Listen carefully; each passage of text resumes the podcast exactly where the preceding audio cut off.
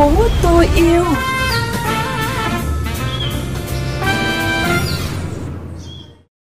Mở đầu chương trình là những tin tức môi trường đáng chú ý. Trong đợt mưa lớn vừa qua, tại khu vực nội thành không xuất hiện các điểm ngập úng. Song ở một số nơi như Đàm Quang Trung, Cổ Linh, quận Long Biên, đặc biệt là tuyến đại lộ Thăng Long, tình trạng ngập úng diễn ra khá nghiêm trọng. Giao thông vận tải là nguyên nhân chính gia tăng ô nhiễm không khí ở các đô thị khi đóng góp 70% tổng lượng bụi và khí thải. Đó là khẳng định của các chuyên gia môi trường đưa ra tại tọa đàm biến đổi khí hậu và phát triển giao thông tổ chức tuần qua tại Hà Nội. Thành phố Hà Nội sẽ tiến hành giả soát đánh giá việc đấu thầu đặt hàng dịch vụ thu gom rác thải sinh hoạt do Ủy ban nhân dân các quận huyện thị xã thực hiện từ năm 2021.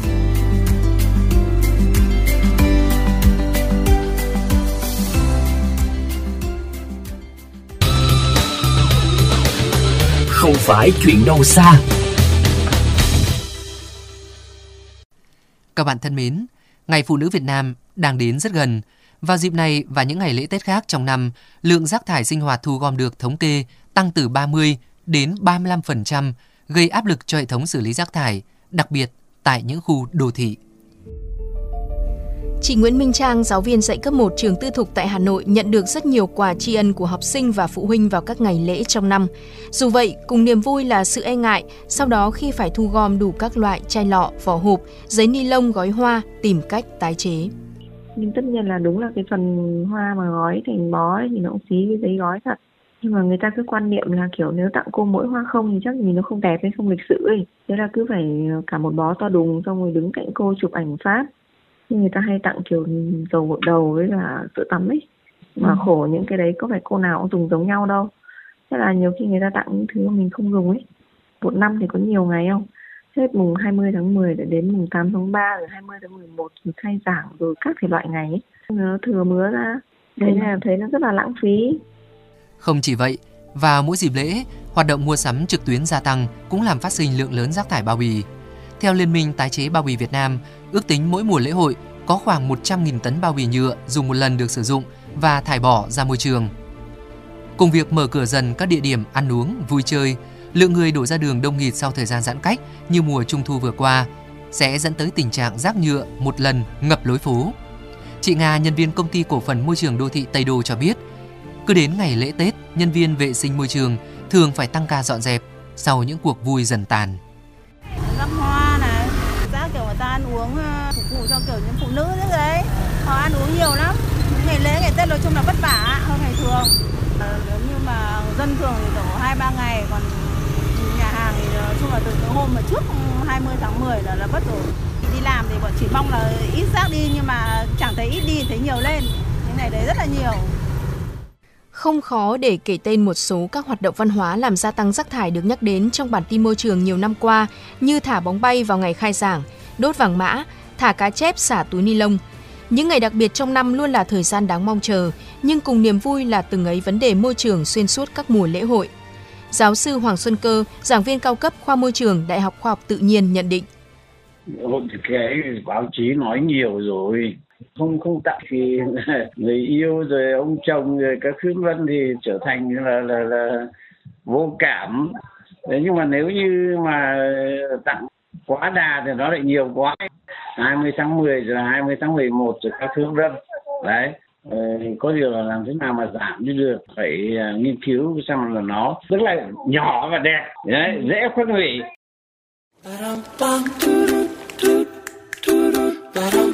Thêm yêu thành phố.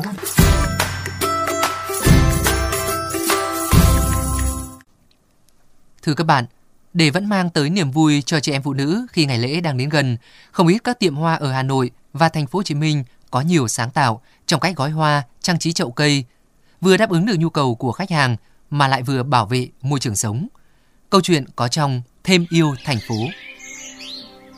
Trang trí cái đám cưới có sử dụng hai cây chuối cần xếp uh, cho xưa xong cái lúc mà dọn á, thì những cái bông hoa thiên điệu á, anh thấy nó còn tươi quá, anh mới rút lại, chặt cái lá chuối trên cái cây chuối đề cờ đó anh gói lại. Thì thấy nó đẹp quá chủ sao mình lấy lá chuối mình gói hoa ta. Cái là bắt đầu về thử nghiệm, cái bó hoa chỉnh chu hơn, nó đẹp hơn. Dịch bệnh như này thì kinh tế người ta sẽ không có nhiều, người ta không làm ra tiền được. Nhưng mà những cái món quà về tinh thần á, thì nó cũng rất cần. Anh Phạm Hà Phú, sáng lập của Memory Wedding Event tại thành phố Hồ Chí Minh, luôn gợi ý cho khách hàng những bó hoa đặc biệt cho người thân, cổ vũ lối sống xanh như vậy. Cách đây 2 năm, anh đã thử nghiệm gói hoa bằng lá chuối thay cho bao bì ni lông, được nhiều người yêu thích. Ngày càng có nhiều khách hàng tìm tới đặt hoa gói bằng vật liệu thân thiện hơn như gỗ, giấy, bao bố để có thể tái sử dụng.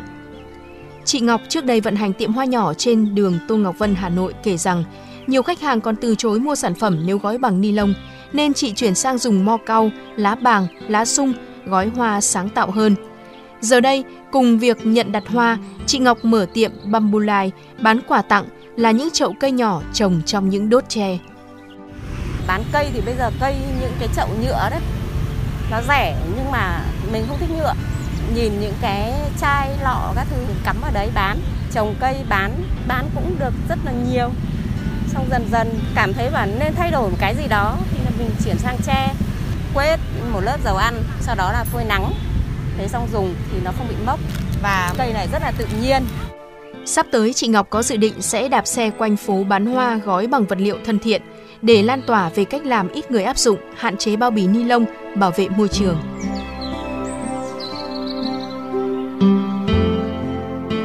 Câu chuyện sáng tạo từ những tiệm hoa thân thiện môi trường đã khép lại thành phố tôi yêu hôm nay. Chuyên mục do phóng viên Hà Kiều thực hiện. Các bạn có thể xem và nghe lại nội dung này trên trang vovgiao thông.vn, Spotify, Apple Podcast và Google Podcast. Thân ái chào tạm biệt.